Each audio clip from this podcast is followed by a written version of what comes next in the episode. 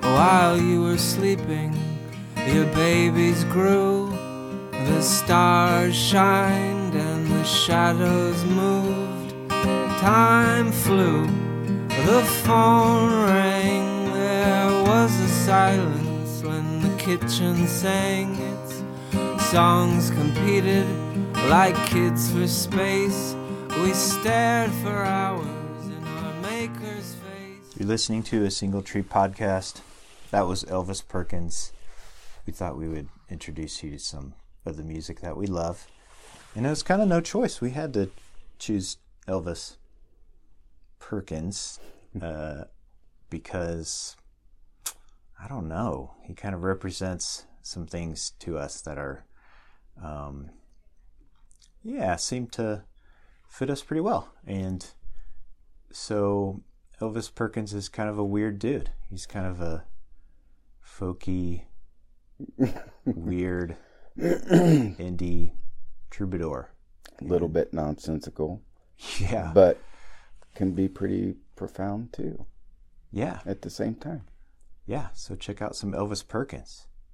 We're going to continue our discussion about how to reconcile some of the differences that seem to be, um, I don't know, just uh, bogging down conversation in our culture uh, about the political landscape and, and convictions that people have about that and, and um, you know, some of the breakdowns in relationships that might be happening because of some of those differences that people have. We talked a little bit the last time about, um, you know, being able to understand what's behind people's values about, you know, which which manifests themselves in their political views, but also probably are um, their very personal uh, views that they have about themselves and other people, and just about how if we can understand um, other people's what's going on inside them, we maybe can understand their their position a little bit better. Today we're going to talk about it with a little bit different frame and talk about differences between uh, progressive views and conservative views, uh, which you know, is kind of in the name. You know, progressive views um, typically are ones that have a value of uh, wanting things to change and evolve, and conservative views typically would be wanting to be able to preserve what already is and you know the positive things about uh, what's happened in the past or about a certain entity. And you could apply that in many different situations. So you know as organisms families as people as people groups even organizations you know uh, there's kind of we can take a progressive um, approach to those things, wanting things to change, and we can also take a conservative view or approach to those things, wanting to preserve what's positive about it, and that's just kind of the life cycle. That's what happens. Pe- people grow and change, but they don't grow and change too fast. So Yeah, yeah, these forces are at work at all times. and one cannot exist without the other. Yeah. Yeah, it's a little bit like good and evil, right? so, sometimes we have trouble understanding what is the point of, you know, evil or bad things happening, right? Mm-hmm. But if we're really thinking of things in a non non dualistic way, then we have to believe that both are necessary. That they may even complement one another. Yeah. Necessary might not even be the right word. They're just they just are. Yeah, They are woven into all of existence at all times, good and evil. And and the the uh, kind of the natural um, quality of things and of life itself to grow and move forward and progress is also sort of a inextricable part of existence, but also that it doesn't happen very quickly.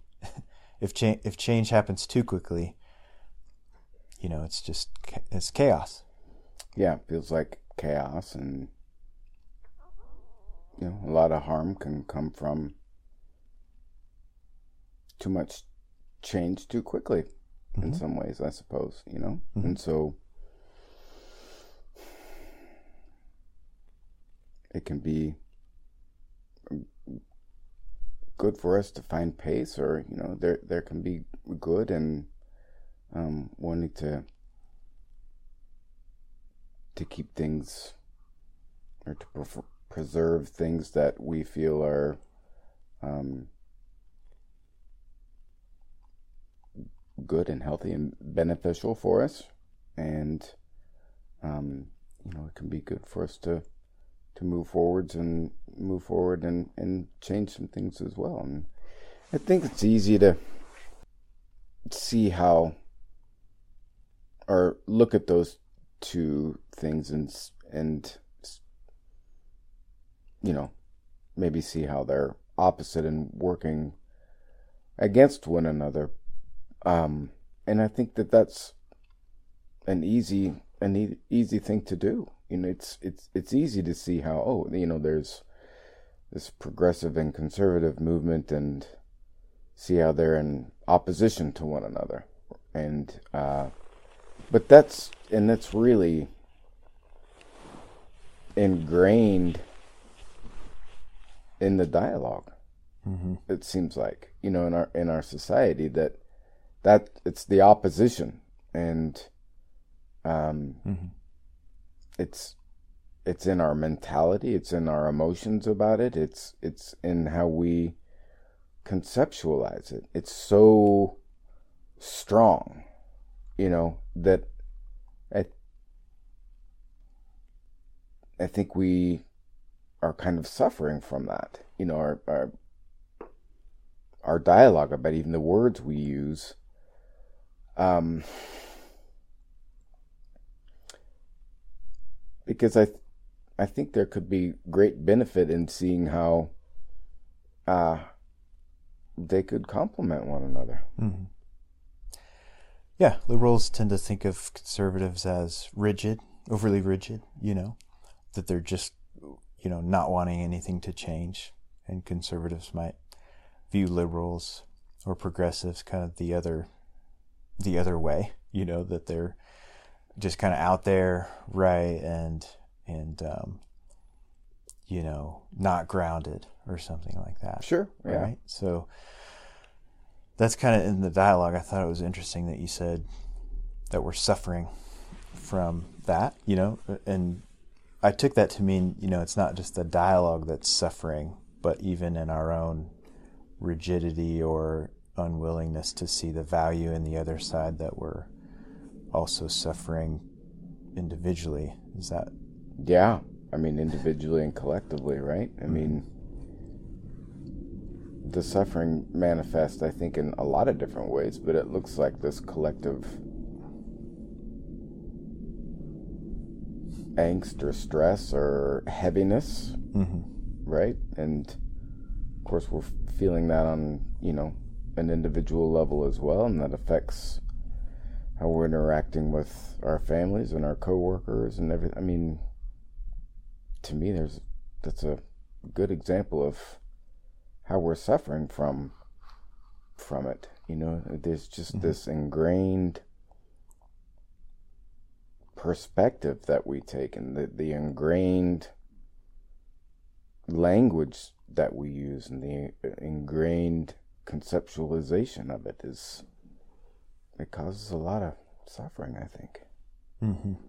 Yeah, and it's like you said before. You know, it's the it's the denial of a basic reality, which is that you know again growth and also preserving the integrity of something or the, the status quo are are basically like what it means to exist. You know, you can't you can't have one without the other and you can't you know not have both of those things.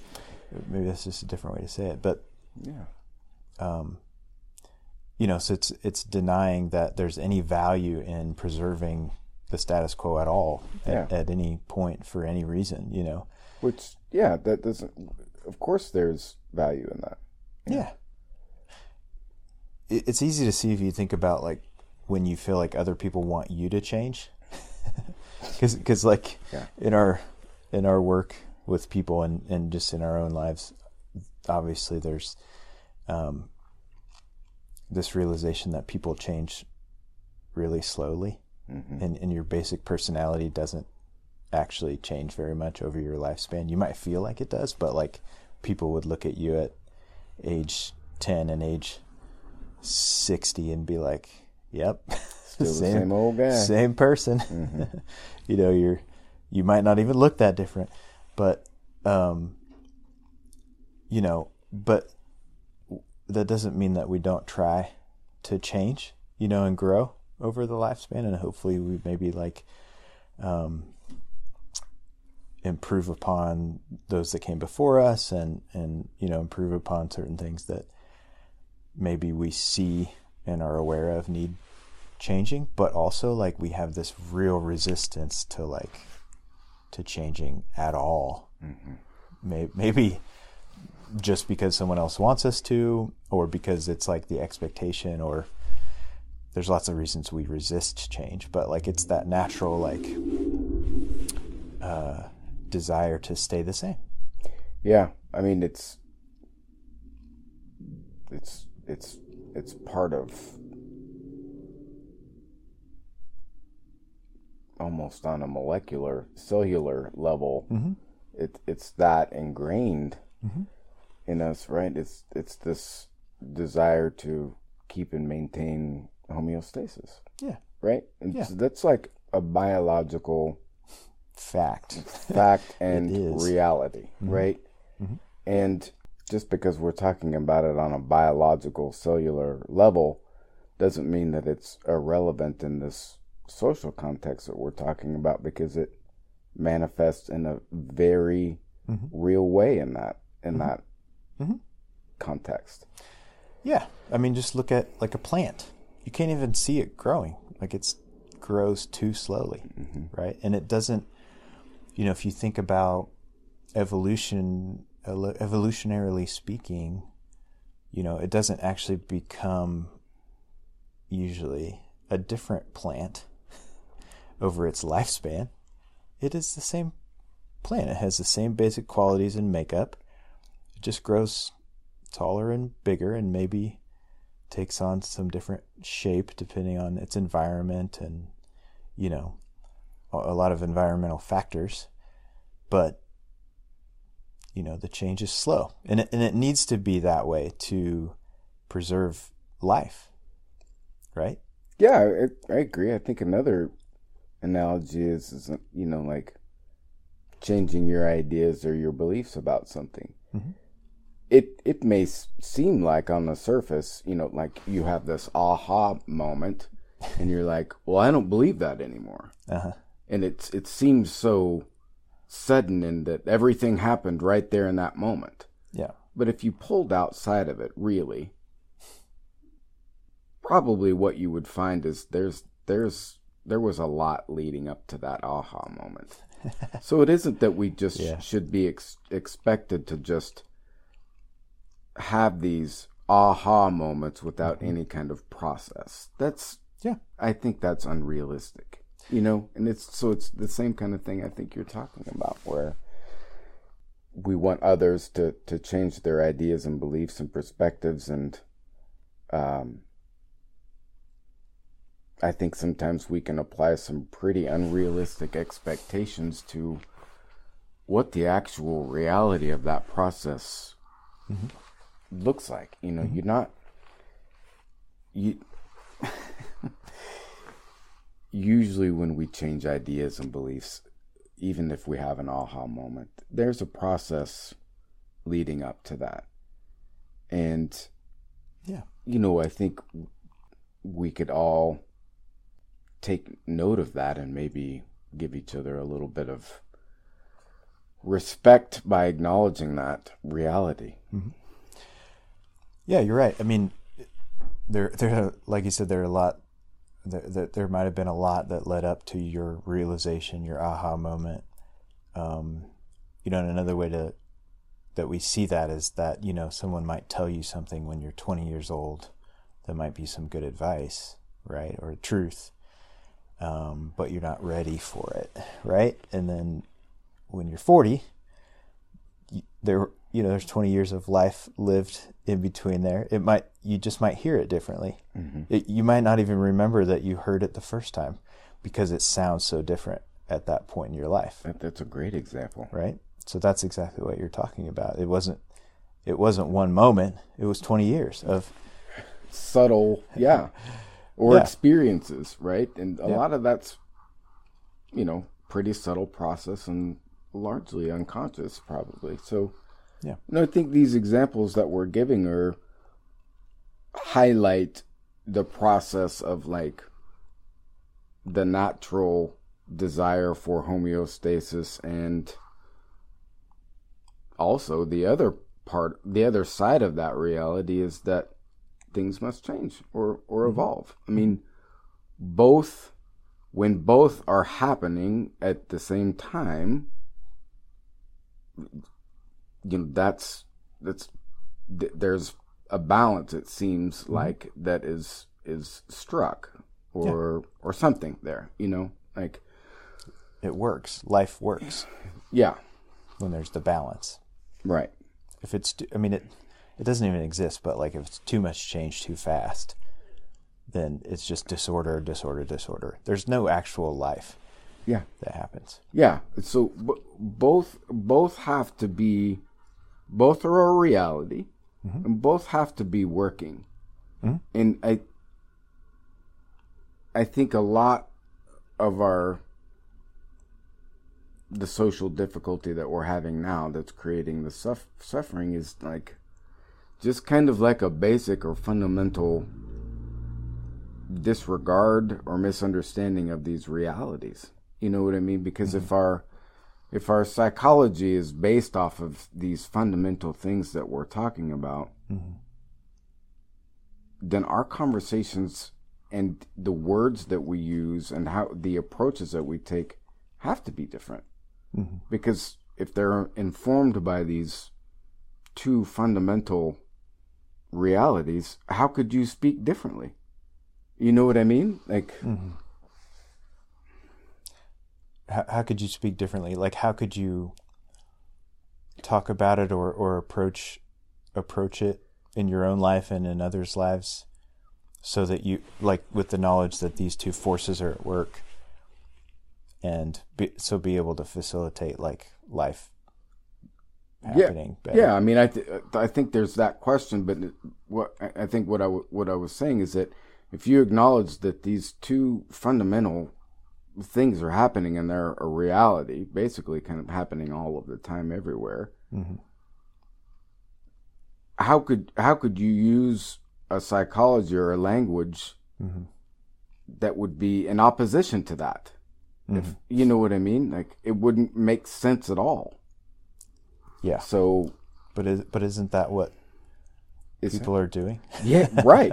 But I, I think it's because we're failing to recognize like this core fundamental thing mm-hmm. that's happening mm-hmm. all of the time. Mm-hmm. It, we're forgetting that. And because I think we're forgetting that or overlooking it or not understanding it, right absolutely that's why we're talking about it the way we're talking about it, using the language that we ha- that we're using, taking the approaches that we're taking. Yeah. It ma- it makes me think that people are just trying to balance each other out. You know, like that person's so liberal, I have to be more conservative eh, because uh, because I just have to drag on them so that we don't go too far the other direction. You know. Yeah, which kind of strengthens our you know what we're talking about where there's this natural like biological yeah. cellular process happening right. where there's this desire for homeostasis and evolution like yeah it what right. that looks like on a more meta level is you know a one person saying geez this this this guy's way out there and mm. i mm-hmm. need to compensate for that or offset it by taking these user values. It's, yeah, that's a perfect expression on a meta level of what kind of what we're talking about. Right. Yeah. Yeah, and and it but how we're doing it yeah. is yeah is the thing. It, it it makes me think that maybe what we're going through is kind of natural.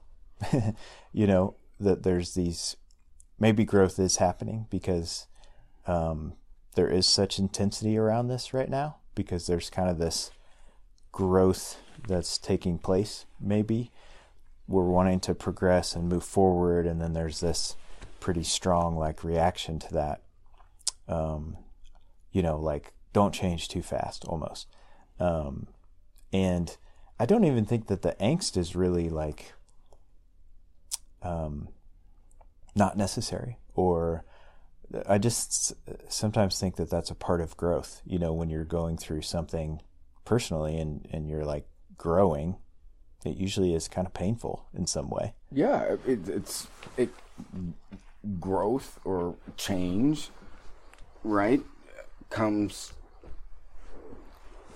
kind of hand in hand with anxiety, mm-hmm. even if it's good change. Mm-hmm. I mean, I'm reminded like you know, we were talking this was months and months ago. Like, well, actually, a year ago almost. Was had moved, you know, mm-hmm. like was going through this moving process and your, was your residence. Yeah, moving my residence and mm-hmm. was looking forward to where I was moving to, mm-hmm. extremely mm-hmm. excited.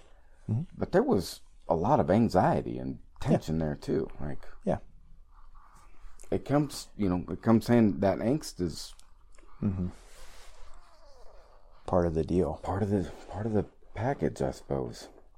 Yeah, I, I, I always imagine when we're talking about this kind of stuff that like when plants are growing that they're actually experiencing this like pain, you know, and they want to like scream out like constant ah, growth pain. yeah, yeah. This, you know, because of this, this very, you know, tension that is there for them. You know, yeah. do they want to?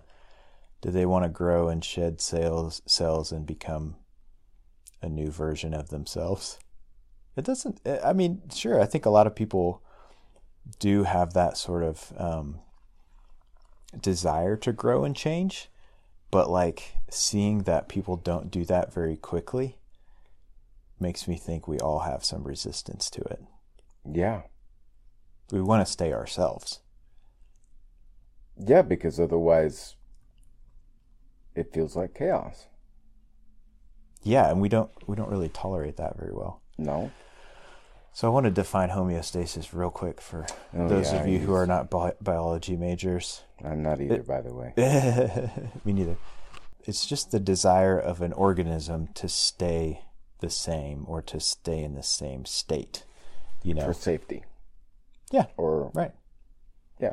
for for safety or or just to, to keep like keep living. itself together you know to not not enter into disorder so maybe that was obvious but i just wanted to since you keep using that big word and the other thing that keeps coming to mind for me as we talk about this dynamic is a practical example of how this might be occurring in the political dialogue um, with racism because you know um, it's like you were saying before like you, you know you might have this aha moment right where you realize um, you know how racism could be woven into the fabric of our society or how it's apparent you know for people now right and um, of course you know many of us would want that to just change as soon as it's brought up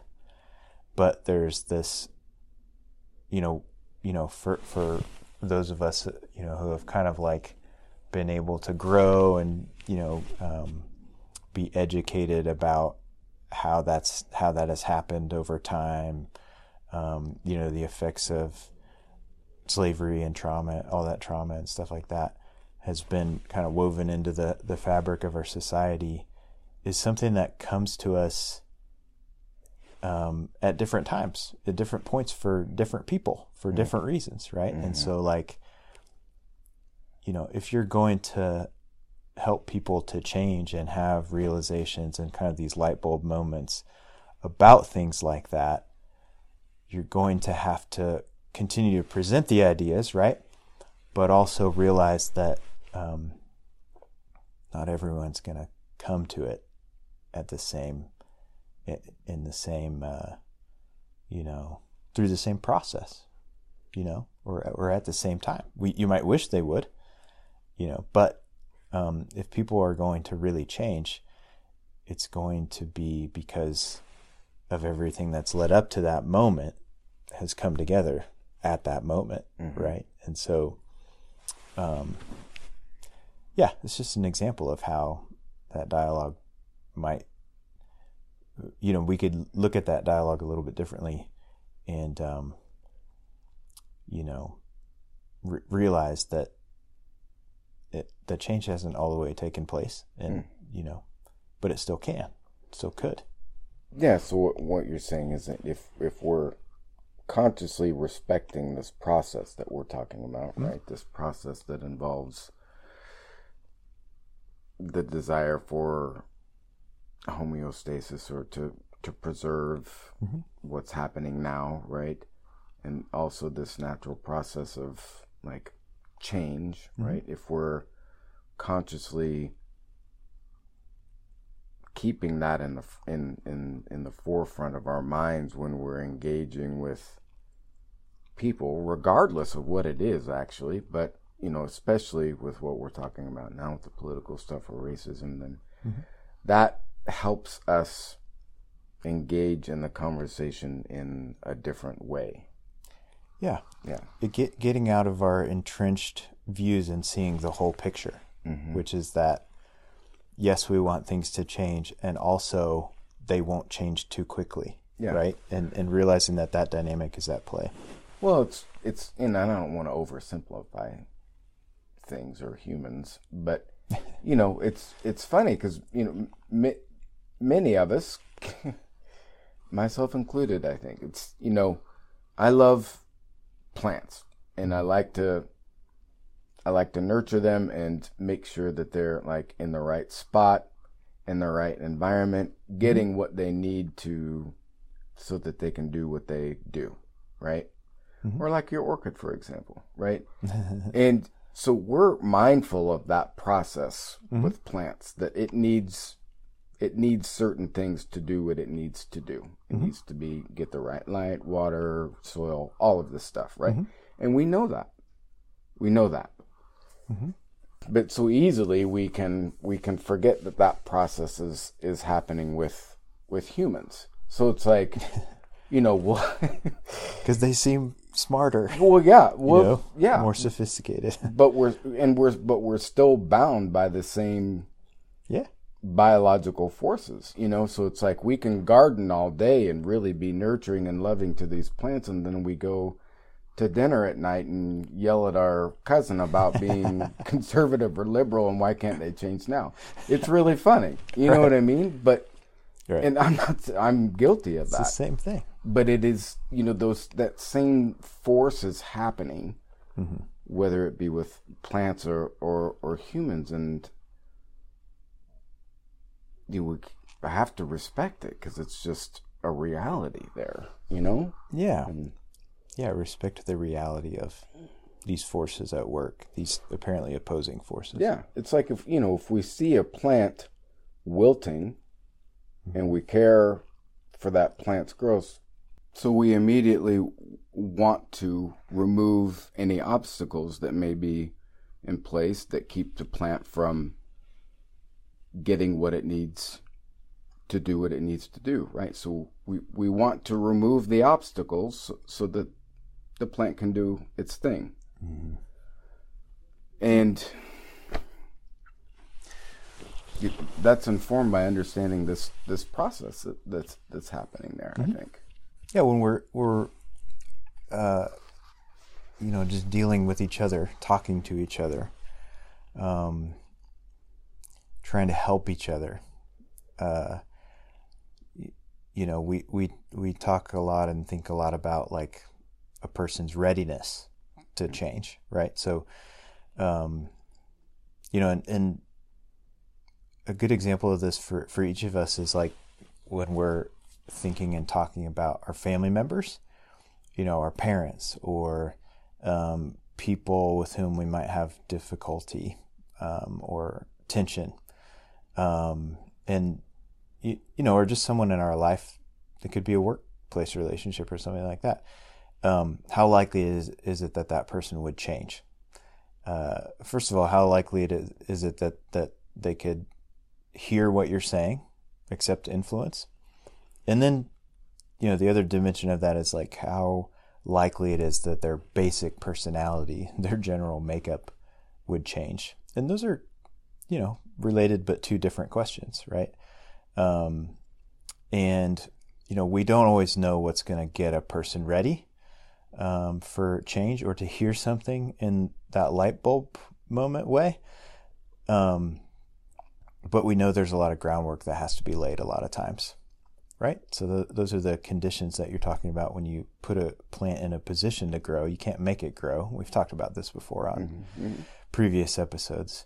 Um, you don't pull on it to help it grow. You give it, you put it in the right place and provide the conditions that might be make it more likely that it would change and grow. Sure. Right. So maybe we need to do more thinking about that. You know. I, I think it could. I think it could help because it's. I'm not. I'm not sure about this, but uh, you know, I think there's a lot of people out there that feel like this. The. The tension either shouldn't be happening or is bad, and I I get it because. Mhm. I work with people all day who are feeling the weight of that, and and I do too, and so it makes sense to me why there may be a lot of people that feel like you know that that tension or the conflict shouldn't shouldn't be happening. And i'm not saying it should be happening like you know how it is happening but i do think what we have the opportunity to do is to acknowledge that there are some realities that that we have to really look at and integrate into how we're seeing things so that we can not not not have the tension because that that isn't the problem. It's mm-hmm. it's how we're doing the tension. It's mm-hmm. how we're approaching the tension. I think that's that's the problem Mm-hmm. if that if that makes sense without without the view of what we're talking about, the larger view of mm-hmm. seeing that this tension is always happening. It's necessary. It's a requisite part of life and existence. Sure. Well, I mean, I guess I don't know what you think about this. Just came into my mind, but it's you know the, the word differentiation, right? Mm-hmm. Which oh, you can clarify. I use this big word, and then you can clarify it. But it's like I I feel like that's happening all of the time, mm-hmm. in every moment, with everything, all of the time. Differentiation. Yeah. And Yeah. and isn't that almost kind of like the process of Yes. trying to preserve what's happening and also mm-hmm. moving forward and, and change this it's differentiation so how we're how society and people understand that process and acknowledge it mm-hmm. and can hold on to that and use that to inform mm-hmm. you know these political and, and racial things from my perspective that recontextualizes the whole the whole thing or Yeah. could Sure. A, a good way to think about differentiation would be like if you know anything about cells, back to biology, you know, um, cells divide themselves and sort of become new cells. Um, I'm not a, even exactly sure how that works, but like we know that there's like this process of you know something dying or you know having a division that then produces growth and and kind of pushes the organism into new um, space or into a new kind of makeup or structure for itself. And so, you know, differentiation, I think, is kind of, as we think about it in relational terms or organizational terms, would be like that process taking place, um, which can seem like the shedding that we've talked about necessary for growth can can feel a little bit like death, or it can feel like um, it's disruptive and disrupting the organism and feels like it's bad or it feels like it's hurtful to the organism, but it is the process of growth. So, yeah.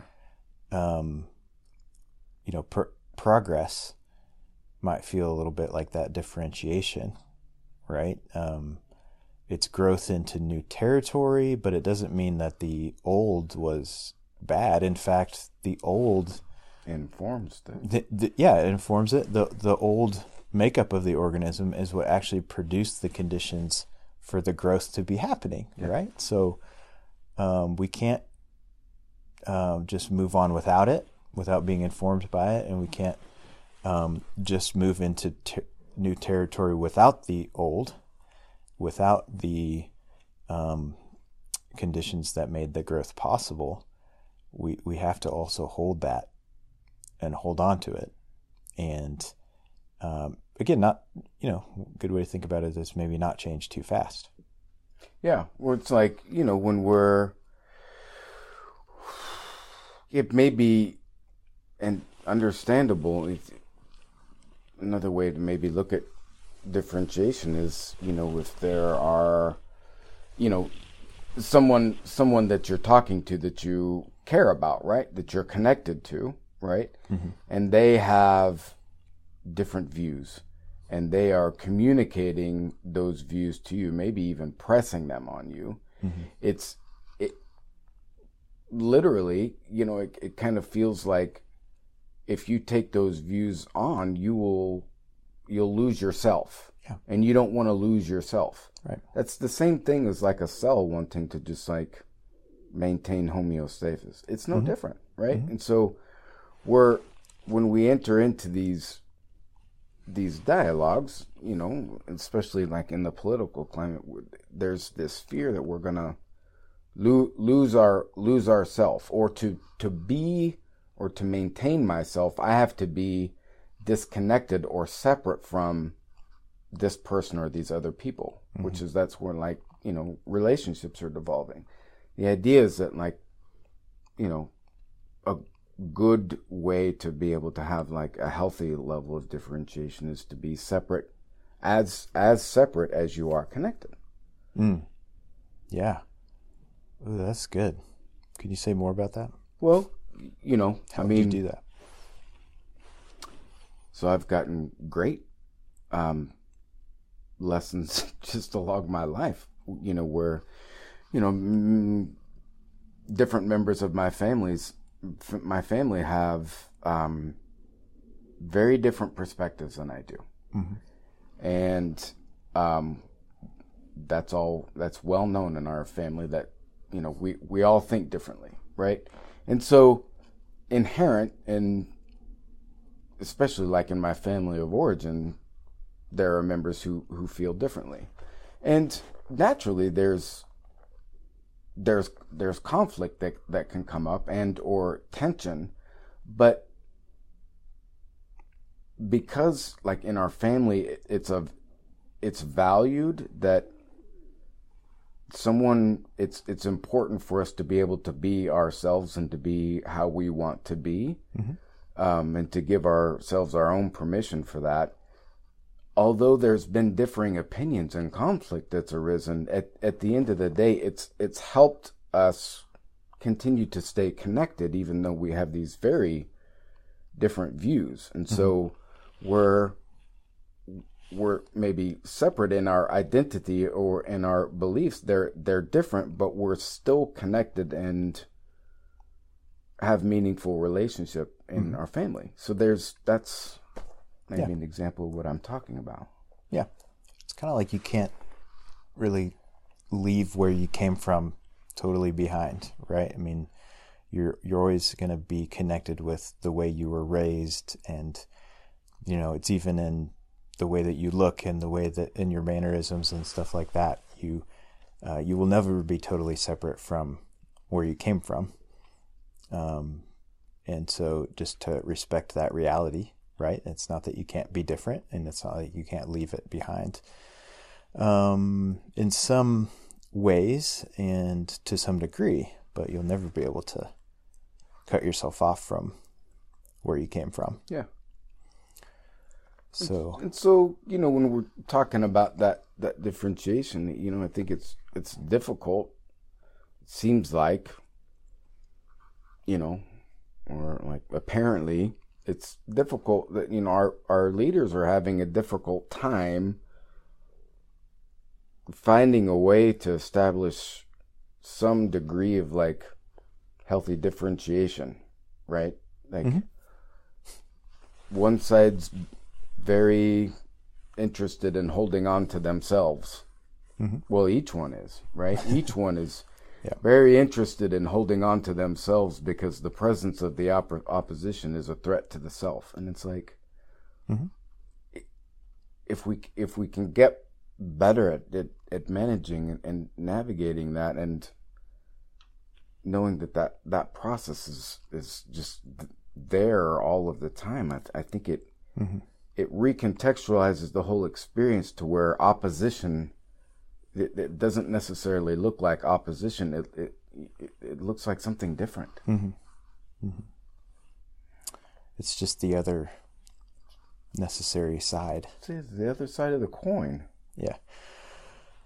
I think our leaders, our political leaders, are are, are just sort of like I mean they're tr- they're just trying to get elected a lot of times, so they're speaking, you know, values though and agendas that reflect our inner um, values and and beliefs and feelings, really, right? And and so that's why we vote for them because they appeal to our um, what is important to us. They're they're good at that, right? That's their that's kind of their job. But so um, you know, on a personal level, we ourselves hold these these ideals um, that we put hope in, right? So I want to talk a little bit about hope, and you know, the ways that it can be valuable and the ways that it cannot be valuable, right? Because I think you know in this in our political landscape we are putting a lot of hope in the values and ideals that we think are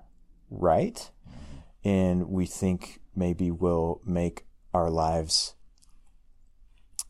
really worth living you know um, and and you know there's kind of this um, on the other side of that kind of this fear that if we uh, if our values aren't sort of upheld by our government, um, by our elected officials, that we won't have a good life, for instance, right? Um, and uh, so that's that's one of the reasons that people are holding so tightly to their views, right? Because this these are the things that will um, that will realize like whatever our version of the American dream are is. And so when we put hope in our values, when we put hope in our ideals, just you know, our our our sort of like um narrow narrow view of what life should be like, um, then it, it we lose sight of like the value and the counterbalancing of, you know, differentiation and change happening, and also like, in to some degree, to some measure, staying the same. Right? We lose sight of this, the value in in hmm. both of those, and it just feels like we're losing hmm. something. The hmm. the self is threatened, like you said, and it means the opposite of whatever a good life is Yeah. is is gonna is gonna happen and and so you know putting putting value or hope in our in our ideals about what the good life is, um, what is most important, um, is something that that is creating a lot of tension right now. So, could you say that although hope is definitely applicable to progression, right, or mm-hmm. evolution or moving forward, mm-hmm. that hope could also, a harmful way would be that it, it causes us to kind of regress in some ways. Mm-hmm. Yeah. How how would you see that happening? Like how how does hope create some sort of regression? Like the hope that things wouldn't change? Sure. Mm-hmm. I mean, I think if we're hope can, I think it, number one, just a disclaimer. I think hope can absolutely be good and extremely powerful. So there's that. but I also think that hope um, can be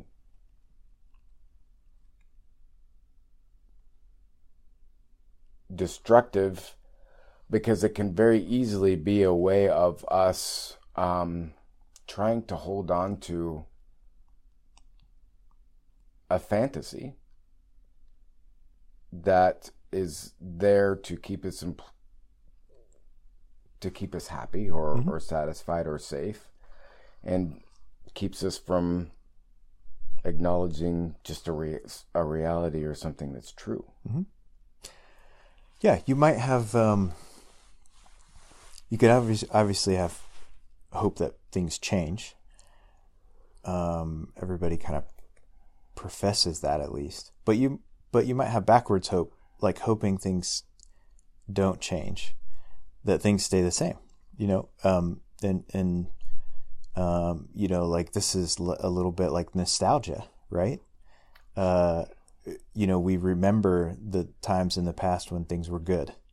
Um, when America was great, hmm. right? Mm. Or um, we this happens personally a lot a lot at the holidays, right? Uh, we we remember our childhood when we didn't oh, yeah. didn't know like all the negative things about the world, and like the holidays were just kind of magical, right? right. and, That's and a good one. And so it's this backwards hope of, um, if only we could go back to that time when fill in the blank, you know? Yeah uh, when things were magical, mm-hmm. right? In America and in our families, right? And there's nothing inherently wrong with like wanting to repeat that, right? We just have to realize um, maybe we need to also have forwards hope, which is that we can have a new um, and better future. It just might be different than what we want to hold on to in the past, which is the only maybe the only thing that we knew as good and positive, right? Well, it's almost kind of like maybe what you're suggesting is, you know, it could be helpful for us to find new ways of doing the same thing. Yeah. you know what I yeah. mean? Yeah. I, you know, I think people get sort of cynical, you know, in terms of their personal lives, remembering that times when things were good, when they were innocent and didn't know as much as they know and and then you know you kind of grow up and become cynical because now you know all the things that were actually happening that you just weren't aware of when you were you know able to experience just the pure joy without any of the um, any of the negative stuff. But you know as we I, I would say that like losing your innocence isn't necessarily a bad thing because if, if we're going to have like a, a mature and um, just like a, a like a a self that um, is able to incorporate good and bad into like a healthy and coherent sense of the world and sense of self. Um, it's it's going to be including all the stuff that we know that's mm. that's bad, mm-hmm.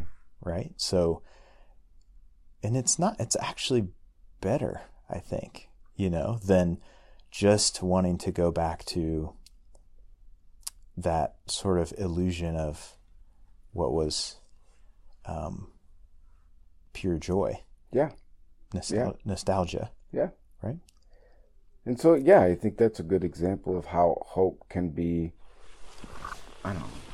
It can be dangerous. I'll just, I'll just say mm-hmm. that we have to be careful with mm-hmm.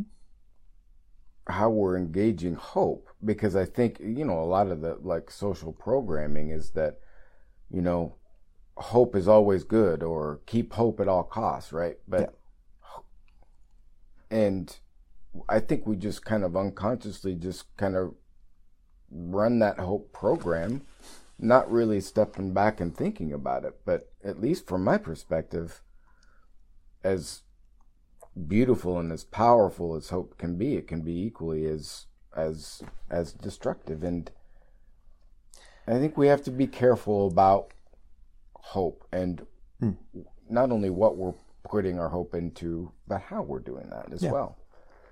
I mean, you could you could basically what we're saying if you if you sort of like you know follow the implications of what we're saying is like the hope can be destructive and and almost to blame for like all the ugliness in our dialogue right now the the political dialogue the social dialogue um, because people are so tightly um, attached to their ideals, to what they think is going to, um, you know, give them a good life, or, um, you know, their ideas of how other people should change, are just so like tightly held that, you know, the way that they talk to each other is less than responsible. Sure.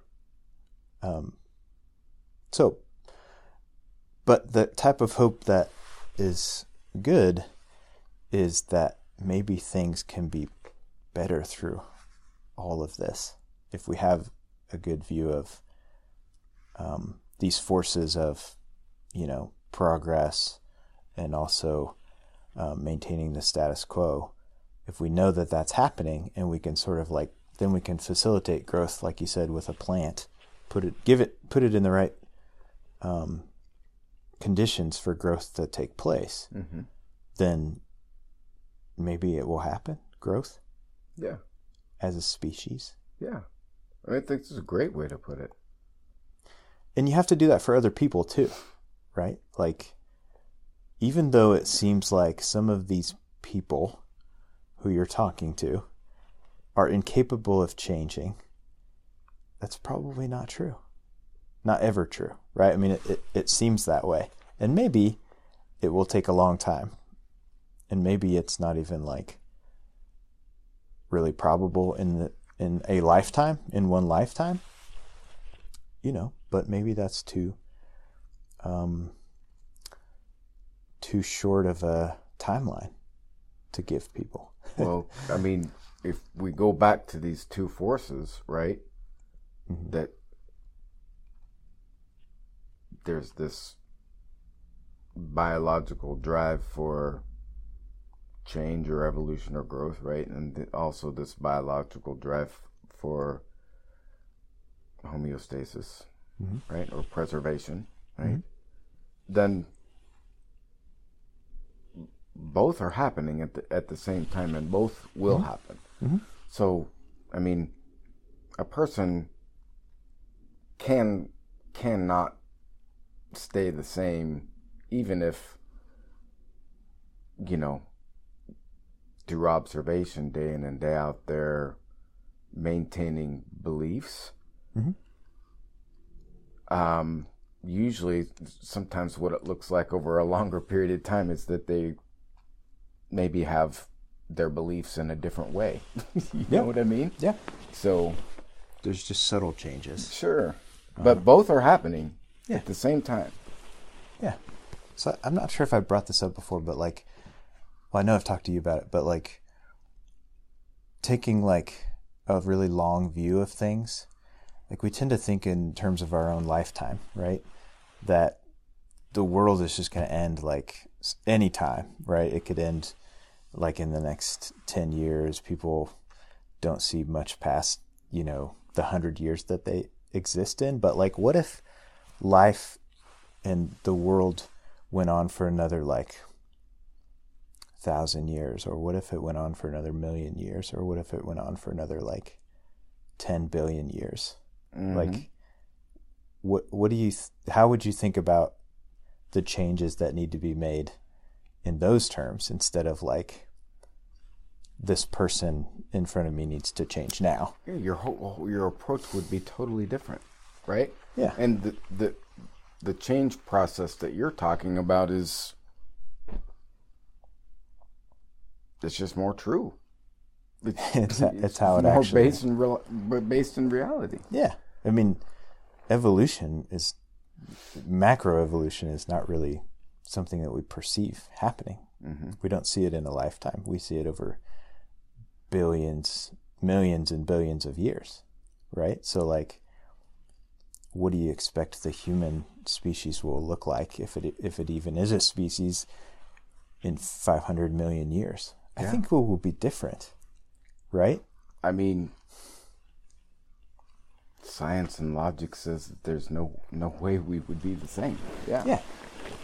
So, um, I guess I guess the take home from that is like, um, to do your part in making the change happen, and realize like maybe the whole species will not evolve um, overnight, you know, and and maybe your responsibility is just to do your part in like helping your little um, sphere change su- subtly or or even just become more ready for change. Yes. I, I also think a practical way to do that is to explore how, you know, I'm always telling people, you know, especially clients, like, I don't want you to believe me. I don't want you to just believe what I'm saying. I want you to mm-hmm. really consider what I'm saying and test it or, you know, mm-hmm. ex- explore it. But, you know, we're, you and I are talking about these forces, right? The force of the natural biological force of wanting to, to like change or grow and evolve and this natural biological approach of wanting uh, to pre- preserve sameness or the status quo or homeostasis, the sameness, right? To keep things the same. That these forces are happening in each organism really actually at, at the same time equally, right? Right. A good practical thing to do is to explore how those forces are working in you. In your own life. Right. Mm-hmm. And give yourself an opportunity to really be clear and honest with yourself about how those forces are playing in you and what they look like mm-hmm. and how they've caused um, good and great and powerful and love lovely things in your life, but also destructive things. Mm-hmm. You know, and because I think hmm. if we can really take a step back and see how those forces are at play in us at the same time, hmm. and we can get clear about that, we're not gonna we're not going to interact with others the, the same if we hmm. really give ourselves an opportunity to do that. you Yeah. know? Kind of explore your own resistance, right? And and uh, yeah, how both of those maybe you know like the disorder and and the you know need for order or the refusal to change um, have been destructive, but maybe also how those have been helpful. If we can be honest with ourselves, then we can be more empathetic. Yeah.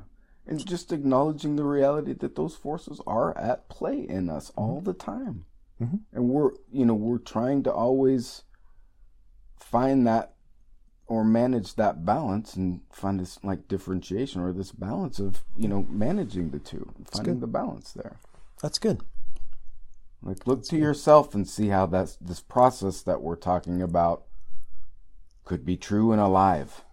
Mm-hmm. And get clear about that because I think that informs how you mm-hmm. interact with others, you know. No doubt. It's good. We'd love to hear from you all. You can find the Single Tree podcast on Facebook and SoundCloud and now now on Spotify. Nice. So we'll let Elvis Perkins take us out. Thank you, Elvis. It's good to talk to you all. We'll talk to you soon. While you were sleeping, the money died. Machines were harmless and the earth sighed. Wind, you swept sound and gravity brought my love around. The oceans rose, sang about decay, while the witches